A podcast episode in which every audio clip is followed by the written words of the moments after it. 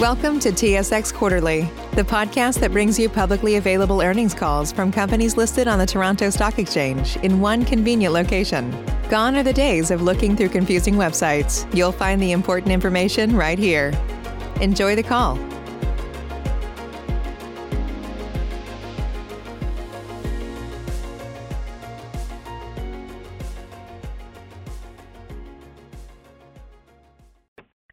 Morning, ladies and gentlemen, and welcome to the Crombie REIT third quarter 2020 earnings conference call.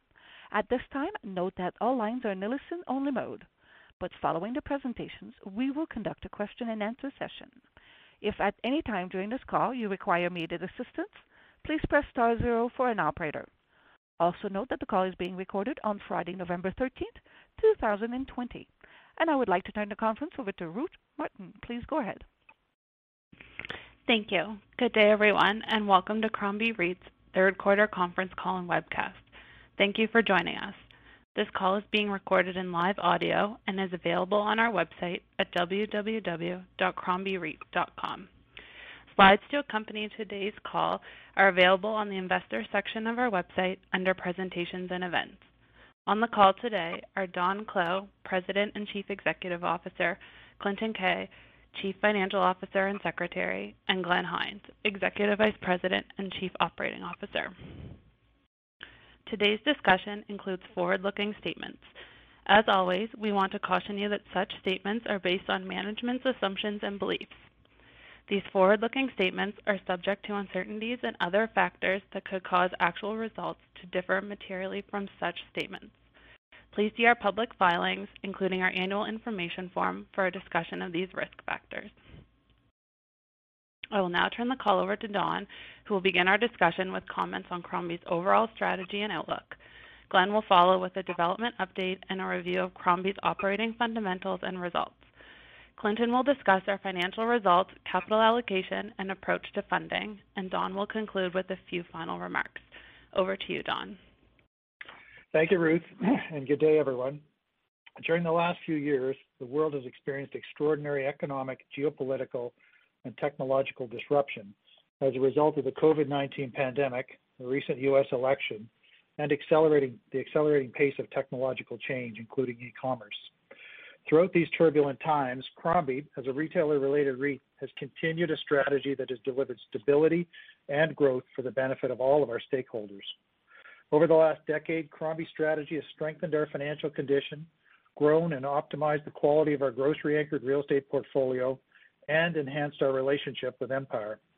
We have become a significant developer of major mixed-use real estate in major urban markets in Canada, and we've built an entrepreneurial and talented team across the country. We have significantly de-risked our business by materially increasing liquidity and the weighted average term to maturity of our debt, increasing our multiple sources of capital, as well as taking advantage of low interest rates.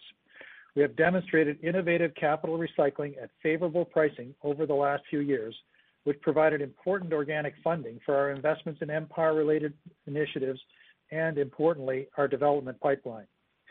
As we continue to focus on improving our financial strength during these uncertain times, we're nevertheless also focused on prudently growing Crombie by generating solid risk-adjusted returns from our investments in Empire-related expansions, conversions, and industrial properties, as well as executing on our development commitments and unlocking significant value by entitling major urban market land for future development.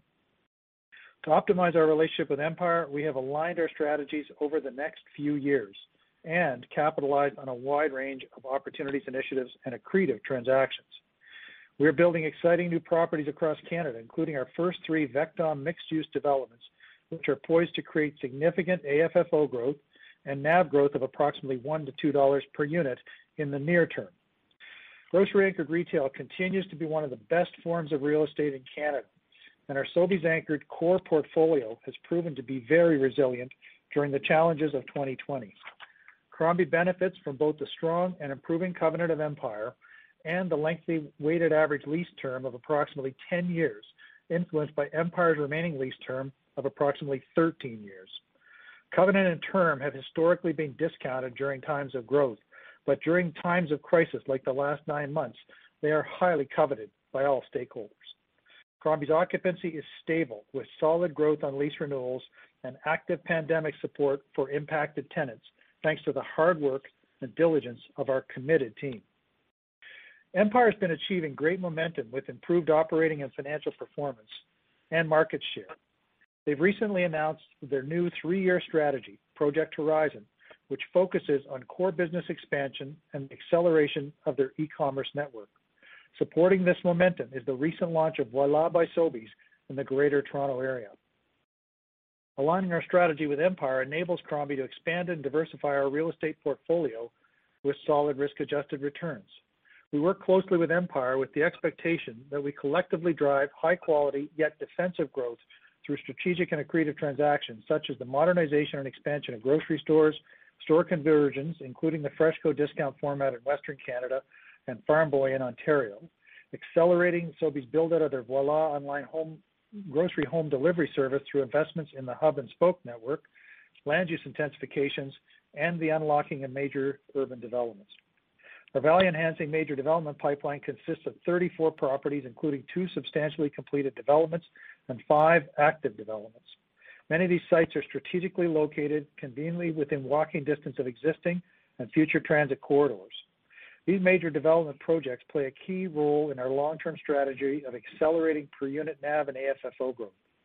Belmont Market and the retail portion of Davie Street having reached substantial completion, Crombie only has approximately 126 million dollars remaining to invest, or 21% of the total estimated cost of the approximately 612 million to complete our first active mixed-use major developments. These active projects will have an estimated NOI yield on cost of 6%-6.5% for Crombie's share. Upon completion, these five active major these five active development projects will total 545,000 square feet of gross commercial leasable area and 961,000 square feet of residential rental GLA, or 1,200 residential units in Vancouver, the GTA, Montreal, and St. John's. In addition to creating significant NAV and AFFO growth, as the developments reach substantial completion over the next year, they will increase our presence in Canada's top urban markets and diversify and improve our overall portfolio quality.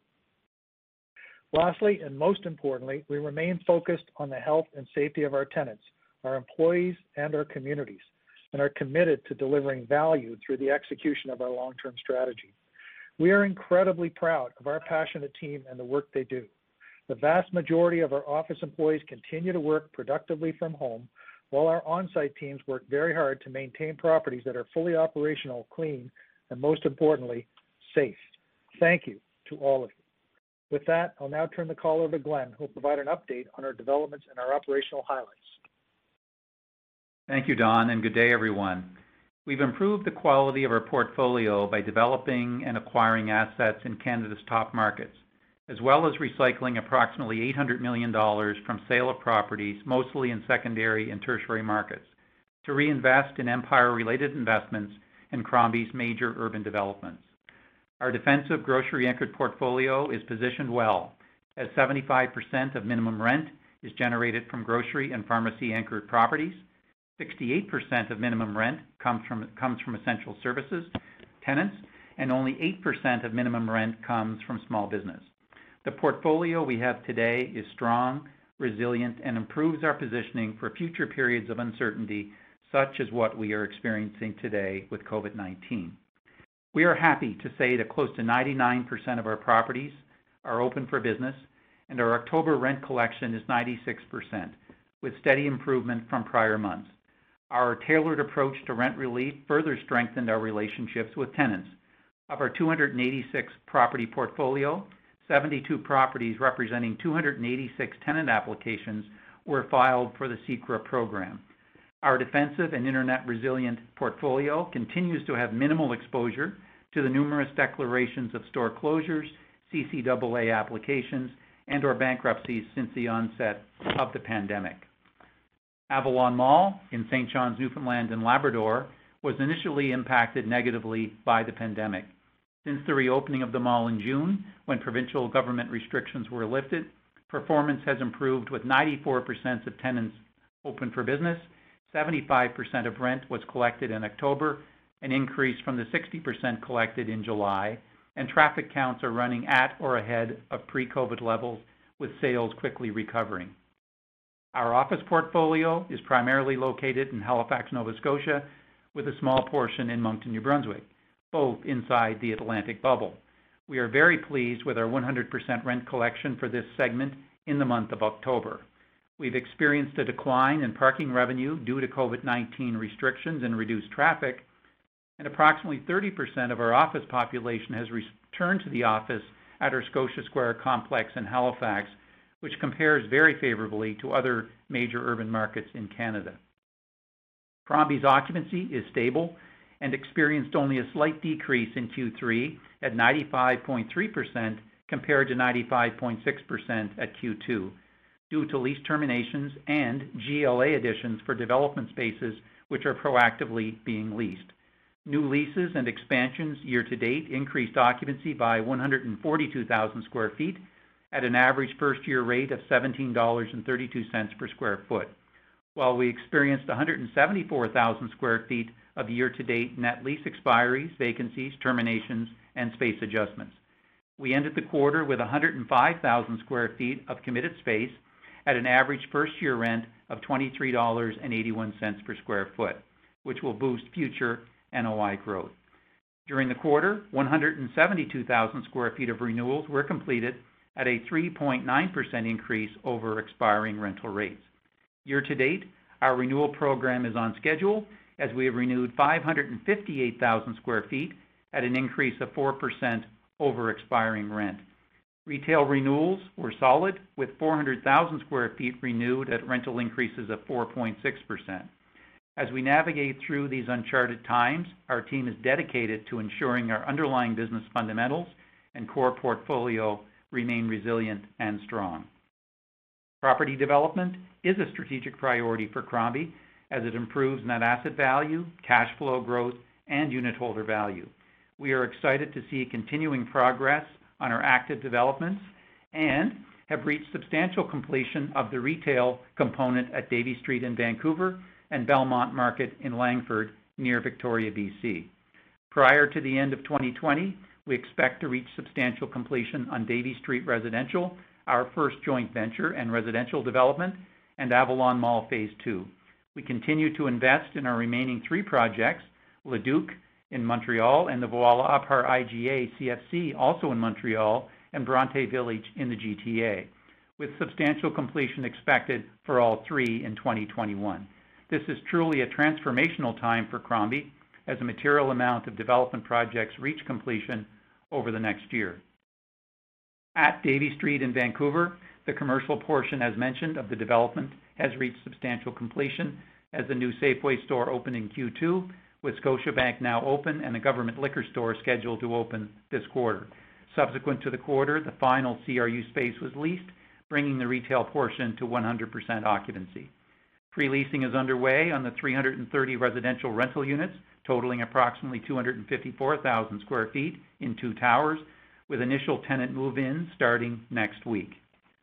Our 160,000 square foot Belmont Market on Vancouver Island recently reached substantial completion, with the final phase of the development consisting of three small buildings totaling 23,000 square ft coming online in 2021. Construction commenced on the first of these three buildings during the second quarter and is expected to be complete in Q1 2021. The remaining two buildings are slated to begin construction in 2021, subject to pre-leasing success. Avalon Mall is the only regional mall in all of Newfoundland and Labrador, and as the economy continues to stabilize, we are pleased to see signs of its dominant performance reemerge with increased traffic counts and climbing sales. Newfoundland and Labrador is also in the Atlantic bubble and thus has had a low number of COVID-19 cases relative to the rest of Canada and a relatively strong return to normal economic and social conditions. Construction of our expansion area will be completed in Q4 with the grand reopening scheduled for spring 2021. Numerous tenants are in possession of their space, preparing to open, with some tenants opening prior to Christmas. Leasing activity continues, with the total leasable square footage in this redevelopment space being 90% leased. In Montreal, at our Le Duke project, the residential structure is complete with interior framing up to the 15th floor and drywall up to the fifth floor. Le Duke will include a 25-story mixed-use tower with 387 residential rental units. On ground level, there's a 25,000 square foot IGA grocery store and 1,000 square feet of additional retail space, with 200 underground parking stalls. The project is 89% tendered, with the estimated substantial completion in Q3 2021, with initial leasing commencing in Q2 2021. Crombie remains on track with the Montreal CFC and is expected to be substantially complete with rent commencement in 2021. Foundations, the steel superstructure, and the precast building panels are all in place, and interior flooring and mezzanines are underway. Voilà par IGA, Empire's online grocery home delivery service to be made available in Quebec and the Ottawa area is expected to launch in early 2022. Finally, Bronte Village in the GTA is 96% tendered, with the structure and precast complete on both buildings. Glazing installation is up to level 14 on Building A and level 9 on Building B, with interior finishing work progressing well on the lower residential levels. The Sobeys grocery store has remained operational throughout the development, but closed on October 21st as it converts to a Farm Boy, the first such Farm Boy conversion in our portfolio. These projects increase our presence in the country's top urban markets while diversifying and improving our overall portfolio quality and income stream. As our active developments approach completion, we continue our work to entitle an additional seven projects across Canada. Three of these developments are in Vancouver, three in Halifax, and one in Victoria. We continue to make progress to unlock significant land value embedded in our major urban market grocery stores and generate opportunities to continue our development program. To date, two projects have zoning approval, two projects have zoning applications submitted, and three projects are in various stages of design and consultation. And with that, I will now turn the call over to Clinton, who will highlight our third quarter financial results and discuss our capital and development program funding approach. Clinton? Thank you, Glenn, and good day, everyone. During these challenging times, Crombie remains in good financial health with a strong and flexible balance sheet, ample liquidity, and an ability to prudently allocate and creatively source capital. We are very pleased with our 95% collection rate in Q3, which improved to 96% in October, a steady improvement from our 90% collection rate in the second quarter. It is no doubt that the pandemic created increased risk, particularly around the collection of tenant receivables. Bad debt expense and rent abatements of approximately 1.7 million were recorded in the quarter, inclusive of amounts relating to the CECRA program. On a cash basis, same asset NOI decreased by 3.4% compared to the third quarter of 2019. Excluding COVID-19 related adjustments such as bad debt expense, rent abatements, and a decline in parking revenue, Q3 same asset NOI would have increased by 2.2%. AFFO per unit was 0.22, decreasing from 0.24 for the same quarter last year. Our AFFO payout ratio was 99.2% versus the same quarter last year at 92.7%. FFO for the quarter decreased to 0.27 per unit from 0.29 for Q3 2019, and our FFO payout ratio was 81.2% versus 77.8% in the same quarter last year. The decline in AFO, AFFO and FFO is primarily due to the significant increase in bad debt expense, rent abatements, and parking revenue impact as previously noted. Adjusting for the impact of COVID-19 on Crombie's operating performance, AFFO per unit would be 0.25 and FFO per unit would be 0.29 on par with Q3 2019. Additionally, we continue to feel the dilutive effects of approximately 500 million in property dispositions executed in 2019, with the primary reinvestment of these proceeds to major developments with no initial return until completion of developments this year and in 2021. G&A as a percentage of property revenue for Q3 was 5.4%, or 5 million, a decrease of 1 million compared to the same quarter in 2019. The decrease from Q3 2019 is primarily driven by reduced salaries from the organizational realignment completed in Q2 2020, as well as decreased travel and office expenses as a result of COVID-19. Subsequent to the quarter end, Crombie had successful issuances of two 150 million unsecured notes. Proceeds were used to partially redeem 100 million of unsecured notes due June 1st, 2021, and the remainder applied against short-term bank debt, leaving our liquidity at approximately 500 million. The issuance and partial redemption aligned with Crombie's focus on increasing the weighted average term to maturity of its debt with an inaugural 10-year offering and harvesting interest rate savings with the lowest coupon rate to date on a 7.5-year Crombie bond offering 2.69%. Crombie remains focused on continuous improvement of the balance sheet while also retaining the flexibility to pursue strategic growth initiatives. Approximately 34 million of mortgages will mature in the fourth quarter of 2020, and approximately 80% of 2021 mortgages will mature in December 2021. Our unencumbered asset pool remained consistent at approximately 1.5 billion of Crombie's total assets of 4.8 billion. Our debt to gross book value on a fair value basis was 49.8% at the end of Q3, compared to 49.2% for Q2 2020. We ended the quarter with debt to trailing 12-month EBITDA at 9.34 times versus 9.12 times at Q2 20. This increase is primarily impacted by COVID-19 and spending on development with no income until project completion. Crombie remains committed to its long-term strategy to effectively allocate capital to accelerate NAV and AFFO growth per unit, delivering value while supporting our tenants, employees, and communities during these difficult times.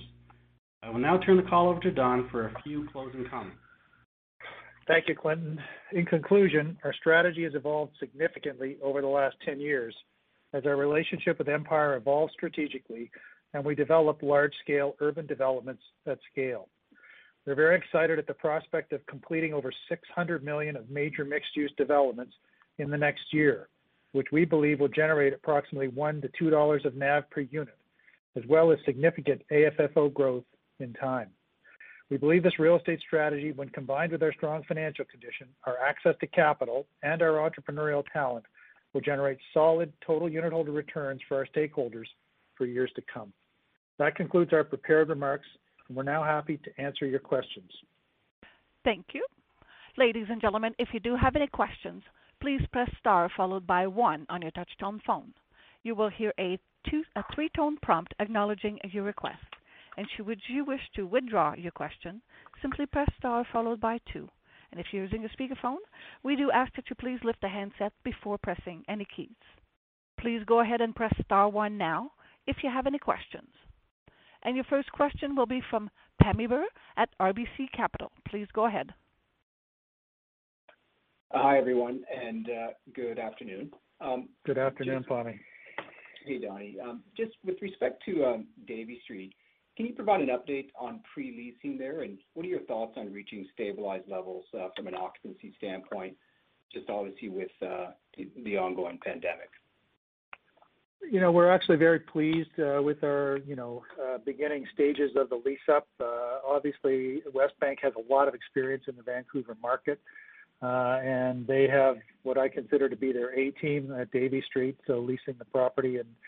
And importantly, this uh, A team uh, recently leased a property down the street that Westbank owns on their own and did so very successfully. Uh, that said, it's early stages at Davie Street, and you know we have expected it will take some time without COVID. And with COVID and the current shutdowns that exist in Vancouver, obviously fewer people are out you know, in the markets on a daily basis. But nevertheless, we believe we're progressing well. So it's too early to really give you a detailed comment, Pammi. I'd rather we report out you know, in February and May as we we progress along the the track of lease-up. Sure. Understood. I guess maybe just looking at it another way then, what were you initially like, what was your uh, I guess, underwriting in terms of the the timeline for to reach stabilized? You know, historically, we would've said it would've been six to twelve months. Um, and Importantly, we're, we're I will make sure everyone is clear. We're leasing, in our view, at above our pro forma number, uh, which we would've set a number of years ago. And so we're very comfortable with the with the pro forma the way it stands, but it typically would take six to 12 months. It may take longer with COVID, but at this point, we're again, it's too early to tell. Got it. Uh, we open up uh, we open our door, and the first tenant moves in on Monday is really also important to know. Good news. Um, just maybe switching gears and looking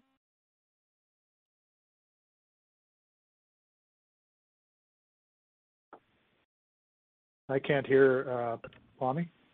Yeah, I lost you, Pammi.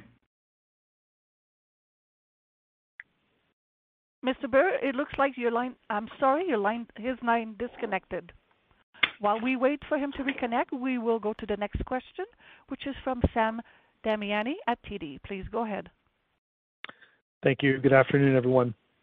Hi, Sam. It's it's it's great to see you know the development uh, pipeline progress along the way in recent years.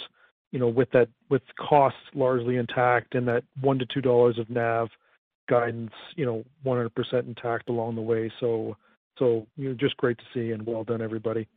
Um, Thank you. So as these projects do reach completion, as you say, as a meaningful amount over the next uh, next year or so, you know, do you expect to have another one or two meaningful major projects in that active bucket within the next 12 months, and uh, and uh, and you know, to feed that sort of continual sort of staggering of completions in the in the future years, and, which projects might might those be? You know, uh, sorry, Sam. You know, we have always said the the goal of the company is to get to consistency at scale in our development program, and we continue to work hard on that. Uh, clearly, and most importantly, is working with Sobeys to unlock these development sites that are really tied up with long-term leases, uh, you know, on grocery stores that that occupy large land parcels in the middle of major cities. So it's a unique advantage. Uh, development takes time, so we're working on seven developments at this at this point in time, and on the entitlement of those land parcels at this time. Organically, we don't have, I'll call it an approval of the next one until probably early to mid 2021. Uh, and then even with that approval, we really won't be fully committed to it until probably late 21. So we have our spending to complete, as I think we said in our uh, in our pre- prepared remarks, which is about another 125 million in 2021. But I don't expect much more in terms of spending next year on development. Although in 2022, what we will be hopefully approving, we'll we'll start setting the stage for additional spending in 2022. It is important that we want to preserve our balance sheet and preserve our liquidity, and during this you know second wave of COVID. So we're cautious when we look at those commitments. Uh, but at, so at this stage, we don't have any. Uh, we are working hard on them, uh, and importantly, we we you know we, we plan to continue to do more. It's just that we don't have any at this time. So. Um, in, in, addition to that, I will say that the entitlement process, by unlocking the land, also creates capital sources. So with stock prices trading off the way they have, in addition to you know, offer, offering us opportunities for significant growth. They also offer us opportunities to fund future development. And so we'll be considering both as we move forward. And, uh, you know, part of it will be dependent on uh, the nature of each project and in those local micro markets. And it'll also depend on, you know, the capital market situation and, and, and where we are in terms of, uh, you know, fund availability. So we're being very cautious on all fronts at this point. That's great. And and you've touched on my next question, which is which is dispositions. You know, we've seen we've seen the market open up for for shopping center transactions, particularly for the most, you know, stable product out there, of which Crombie owns. Is there a desire and an, you know, an expectation of of you know pursuing that avenue to, uh, as you say, keep keep the liquidity and leverage uh, within your target range in the near term? Yeah, we've got, you know, for grocery anchored strips or grocery stores, there is a big market. As we said, I think on our last call, we've had incoming inquiries about purchasing uh, either 100% or partial interest uh, shares in grocery stores or grocery anchored strips of over a billion dollars. Um, so lots of interest. We've chosen not to do that. Uh, we don't need the capital. We did uh, a good equity raise in January. We did a good bond offering in uh, October. So we're quite comfortable with where we are in terms of liquidity.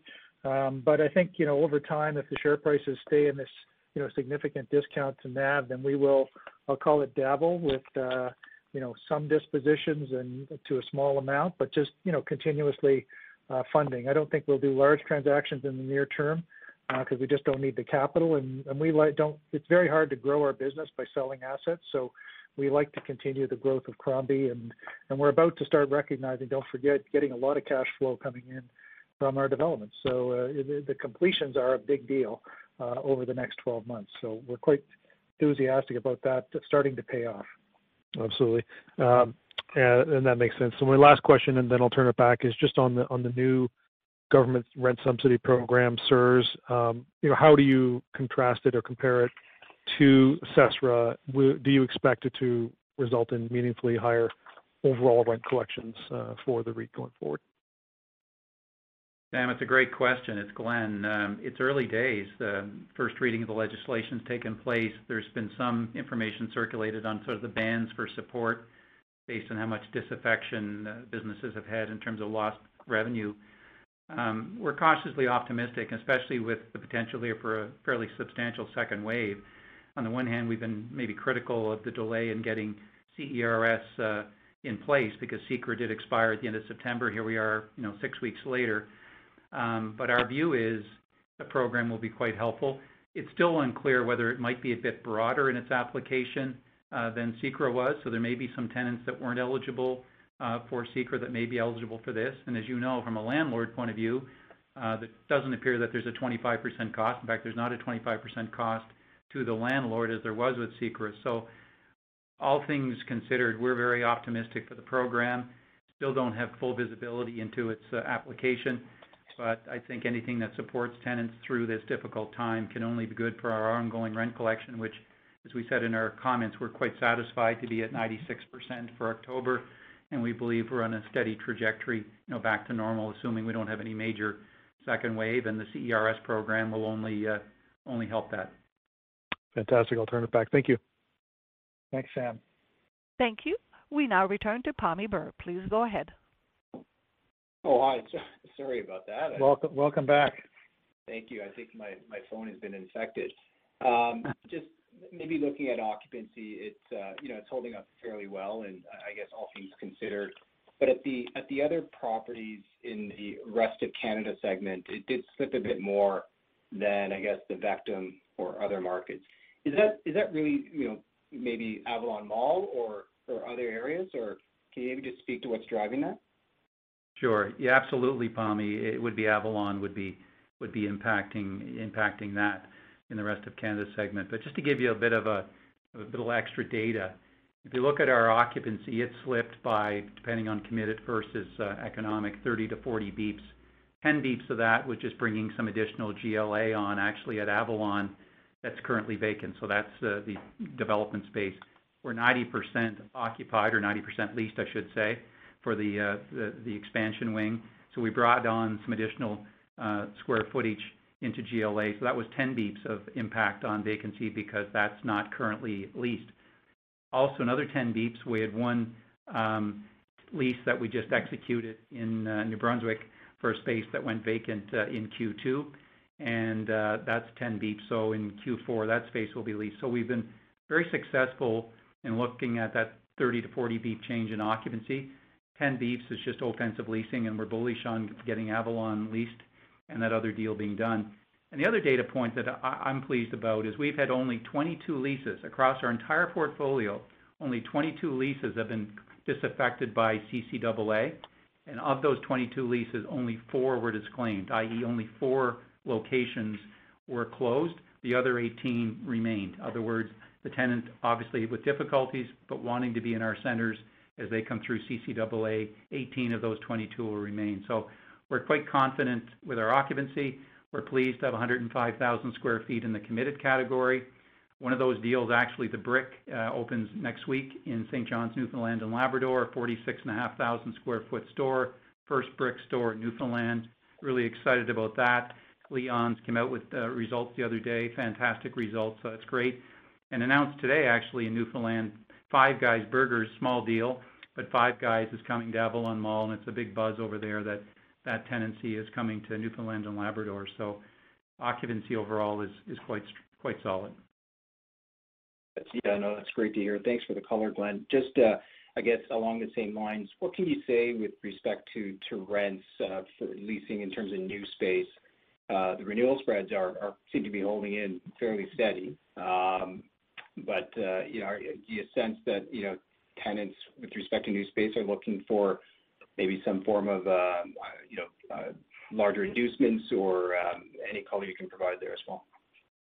Sure. We don't have a huge data set to provide because our occupancy is quite strong. But a couple of points. One thing we are seeing, which is interesting, is the tenants that are more aggressive now in growing their business are the strong covenant tenants. So the leasing that we're doing, for example, this New Brunswick deal I mentioned, that was 10 beeps of our occupancy. is a strong investment-grade covenant taking the place of a weaker covenant that vacated. So on the rental side, I think we're going to be fine. I do think it's a market that might be, generally speaking, uh, sort of a buyer's market or a tenant's market, but in our grocery-anchored centers, not the case. You know, I think it's very clear that grocery-anchored centers have only emerged as a stronger retail vehicle through the pandemic, and the attraction and, and traffic draw that they provide to the CRU tenants continues to be very positive. So I don't see any risk of rates going anywhere but same or higher. Um, but I think in, in some places, some markets, there could be um, more of a, a tenant's market for uh, getting better rent. But our data points so far are quite encouraging. And as you mentioned, the 4% bump in renewal rates overall is pretty good in a tough year. Um, I think few would have predicted through the pandemic that renewal rents would have stayed positive, but they have. On the retail side, they're 4.6. For our overall portfolio, they're +4 year to date, and we're very satisfied with that. Thanks very much. I will, uh, I'll turn it back. Thanks, Bobby. Thank you. Ladies and gentlemen, as a reminder, if you do have any questions, please press star followed by one on your touchtone phone. And your next question will be from Eric Kim at National Bank. Please go ahead. Hi, good afternoon, everybody. Um, I just want to follow up some of Pammi's questions um, on the Zephyr project in Vancouver. It's good to hear that it sounds like it's kind of going on track. Um, looking at the leasing, I see you guys are offering six months of grocery credits, which is something new. Could you provide some color about just how that works and then sort of the traction you're seeing with potential tenants and, how it's being received? Uh, you know, it's again early days. Uh, it's an innovative program that Westbank and uh, obviously Crombie and Sobeys have worked together on.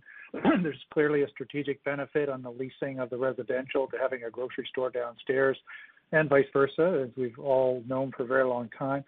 And so this is a it's a small thing, but it's it's an important uh, thing, hopefully for um, you know for residential lease up in time. And it's a program that we're uh, you know, having a look at, and, and we'll see what the the outcomes are as to whether it's something that we then unfold into, you know, future projects. Which uh, almost all of our major mixed-use projects have a grocery store at the ground floor and residential above. So hopefully, uh, hopefully it is it works and uh, and we have good take up. But at, at this stage, again, it's too early.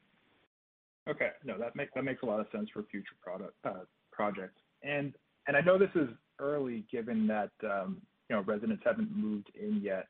But do you have any insight into how the Safeway um, anchoring that the, Zephyr project has been performing? Is it going well? Is Empire happy with that? And do you have any metrics that you could share um, in terms of performance?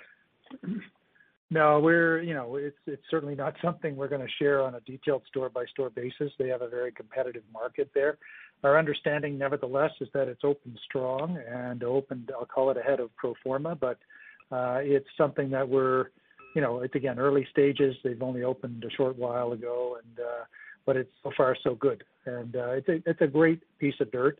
Um, and the grocery store there for a long time. This store is a prototypical uh, store for that type of market, and uh, so obviously it's going to meet the market a lot better than you know the older store was for there for a long time. And uh, so we're we're quite optimistic about you know uh, it uh, it being very successful, and, and so far Sobeys has indicated they're very pleased with it. So that's really all I can tell you. I can't give you data, unfortunately. Yeah, no, that, that I understand. Um, and then just my last question is, have there been any further discussions with Empire um, in terms of where and when the Western Canada CFC um, will be started? You know, we're in constant discussion. Again, we're working on a three-year plan with uh, Sobeys and Empire to, you know, develop over time uh, across the country and really looking at and picking our spots.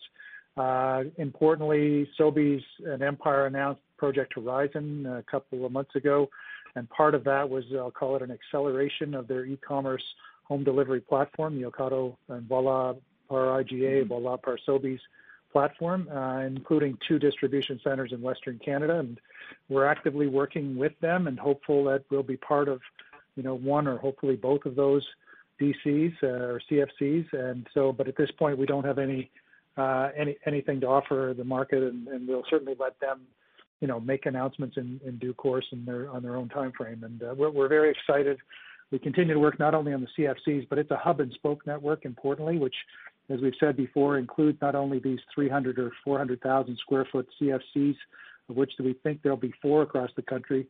There'll also be spokes, which are 15 to 30,000 square foot, uh, you know, small distribution centers where they break down the large trucks into cube vans and deliver it to people's homes. Um, and so, as an example, our center in Montreal has uh, uh, the, a hub, and it, it has spokes that we're looking at in Ottawa and Quebec City, as an example, which would be indicative of what they would do, you know, around Toronto and then around any either the or any of the major centers that they they choose in Western Canada. So, and we'll participate in those, and they can take the form of being a small industrial facility, or they can be a portion of an existing store that's going to be, uh, you know, cut down in size. Let's say 60,000 square feet reduced by 20,000 for a spoke and then maintaining a 40,000 square foot store, which will be optimized for the market. So all of those types of scenarios I think are very exciting for us and, and allow us to build out that retail related industrial part of our portfolio very well over time. Okay, great. Uh, thanks a lot. I'll turn it back. Okay, great, Eric. Thanks. All right. Thank you. Next question will be from Howard Leung at Veritas. Please go ahead. Thank you. Um, I want to discuss the uh, bad debt write-offs. Um, this quarter looks like it moderated significantly from Q2. I think you only took about a million. Can you say whether that's uh, whether most of that or all of that is uh, CECRA or is it abatements um, outside of CECRA or is it uh, additional expected credit losses? Because I, I, saw you break that down for the year to date, but I just want to know for the quarter what, what that, that expense was. Howard, it's uh, Clinton. I think I can give the color. It's primarily CECRA. Okay. Okay, right. Because I think CECRA expired within Q3, so so Correct. you had some spillover. Okay. No, that that makes sense.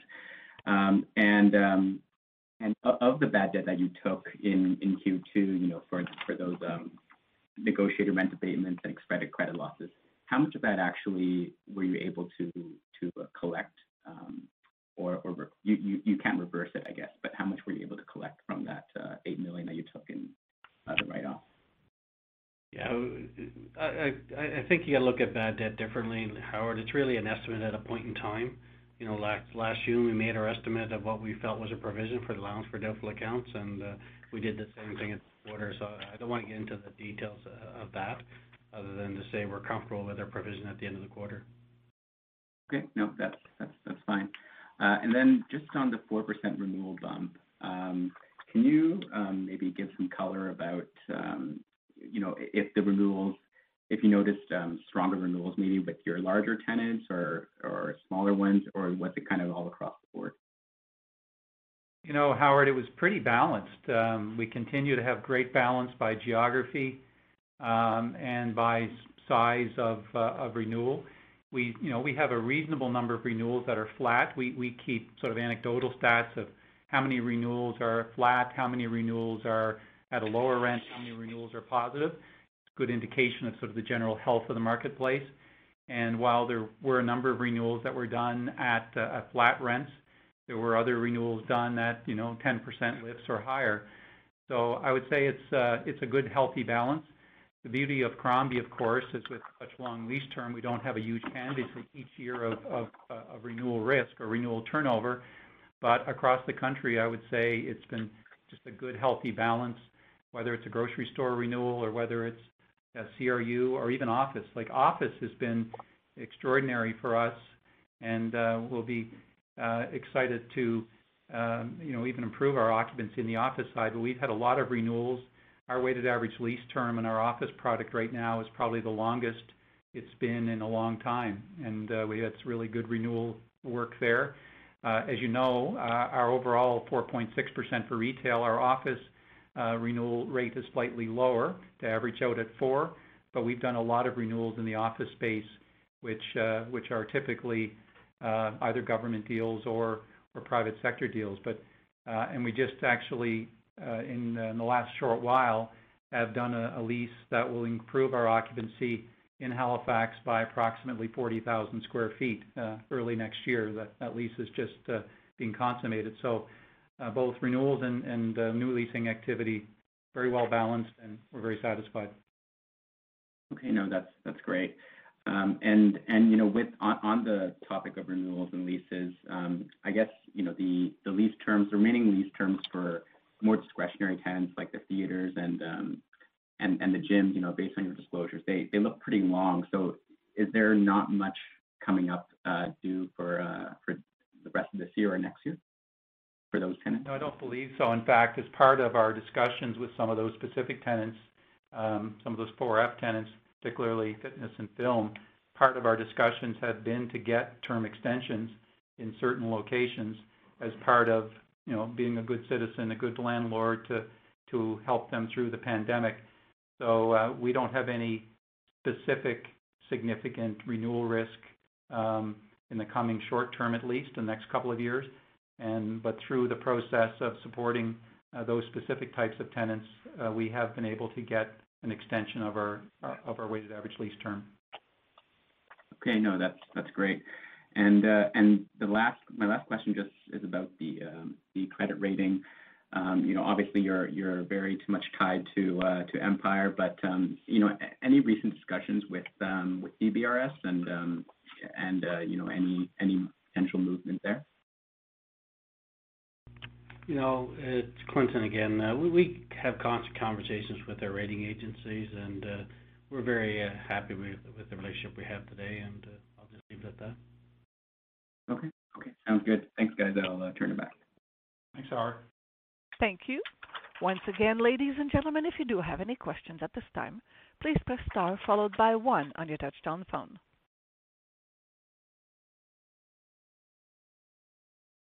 Currently, we have no other questions registered, so I would like to turn the call back over to Ms. Martin. Please go ahead. Thank you for your time today, and we look forward to updating you on our progress on our Q4 call in the new year. Thanks, everybody. Thank you. Thank you. Ladies and gentlemen, this does indeed conclude your conference call for today. Once again, thank you for attending, and at this time, we do ask that you please disconnect your lines. Have a good week.